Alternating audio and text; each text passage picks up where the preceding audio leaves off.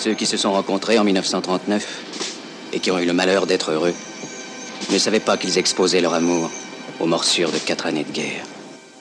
Vous voulez m'épouser? Il est des films qui restent à jamais gravés dans la mémoire et le vieux fusil est de cela par la force de son sujet, du devoir de mémoire évidemment, par l'immense talent de ses interprètes Philippe Noiret et Romy Schneider certainement, par le génie mélodique du regretté François de Roubaix et son air pour Clara, là encore évidemment. Mais ce qui a particulièrement marqué le public est une scène d'une rare violence, de celle qui marque à jamais quiconque l'a vue, ne serait-ce qu'une seule fois, la scène du lance-flamme qui brûlait vive la belle Clara, interprété par une Romy resplendissante.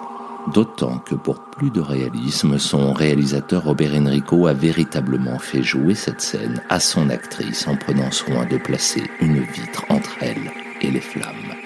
Et l'effet est bien là, glaçant, terrifiant, traumatisant même. Toute la peur, toute l'horreur du moment crispant, déformant les moindres traits de son visage.